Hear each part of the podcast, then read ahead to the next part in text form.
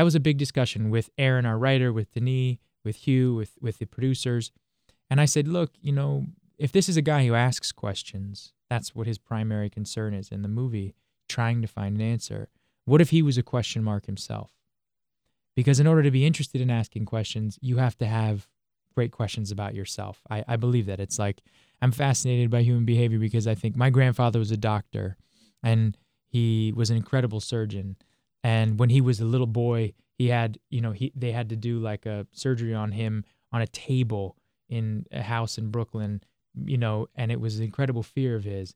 And somewhere I believed always he wanted to become a doctor because of this one moment that happened when he was a little boy, you know, where he was like compromised somehow and he was always trying to ask, you know, help other people and solve something in himself and question that. And so to me, I I I think that about why we all do our jobs and what, you know, and I, and why we're led to them. And in this case, I thought a detective would be led to asking questions because they have big question marks of, and shame in their own history. And so that's what I tried to bring to the part.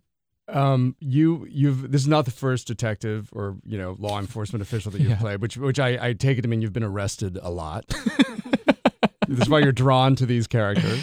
Um, there is if you if you if I implied that, yeah, it's implied from my last answer. That's Yes. totally implied. We're just gonna run with that. Yeah, it's like yeah. it's just fact. Well, I'm an actor because um, of that exact reason. Because I'm just trying to evade arrest. That's basically right. what it With is. the yeah. disguises. yeah, that's basically. Um, there was there, you did an extraordinary movie last year, which um, a moderate success, but a really really amazing movie called End of Watch with you Yes. you and Michael Pena. Yeah. Um, and so this is this is two. You you played a cop in that, maybe not a detective, more of a rookie cop. Yes. And and in this you're a detective.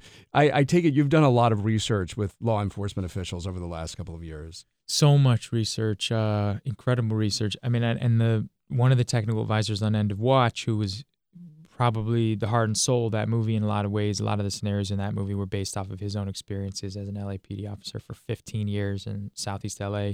Then he moved to Colorado. He became a sheriff, moved his whole family there after 15 years of being a cop there. I think he sort of needed a bit of a break, though. Mhm. He's an incredible sheriff over in Colorado. This guy, Jaime FitzSimons, um, came on to help me with the detective work on this because he's been a sheriff and he's involved in uh, you know detective work as well and he was a huge help um, and in terms of also getting material that you wouldn't normally get or hearing information that you wouldn't normally hear what i loved about this role and what i learned from david ayer when we were making end of watch the writer director of that film was that um, and it really changed my perspective not only on playing a cop but i think just acting in general was that the reality of a situation, you know, the amount of preparation you do will bring you into the real world. You know, I think I I don't believe being an actor is about putting on a mask. I don't also totally believe that it's all method, you know, but I think that the more you can interact with people and what they do, you know, and learn about what people do every day and what their job is no matter what it is, that's what I love about acting. You know, that's what I've discovered I love. It's constantly learning and then the process of putting out in a result and a performance is a very small piece of that. And if I can, I usually try and do like three quarters preparation so I can learn about the person I'm playing and their job and and then, you know, the work is just the work. You know, you just show up and you're trying to put other the real stuff into I guess you could say the fake stuff. But hopefully it's not totally fake. Hopefully there's a piece of the real in there. Well, the job is to make it feel real. Yeah. Right. I mean, that's mean, the, yes you take no. the real stuff and then make it. But to me, to learn about people, you know, Jaime FitzSimons, for instance, who's the technical advisor, he's I count him as one of my closest friends, and that began on a movie like End of Watch, and um, I cherish our friendship. And there are a number of people, particularly over the years, that I whose friendships I cherish because of I learned about who they were, and I learned how incredible they were from my job of acting, which is such a, in a way, such an absurd job when you think about it.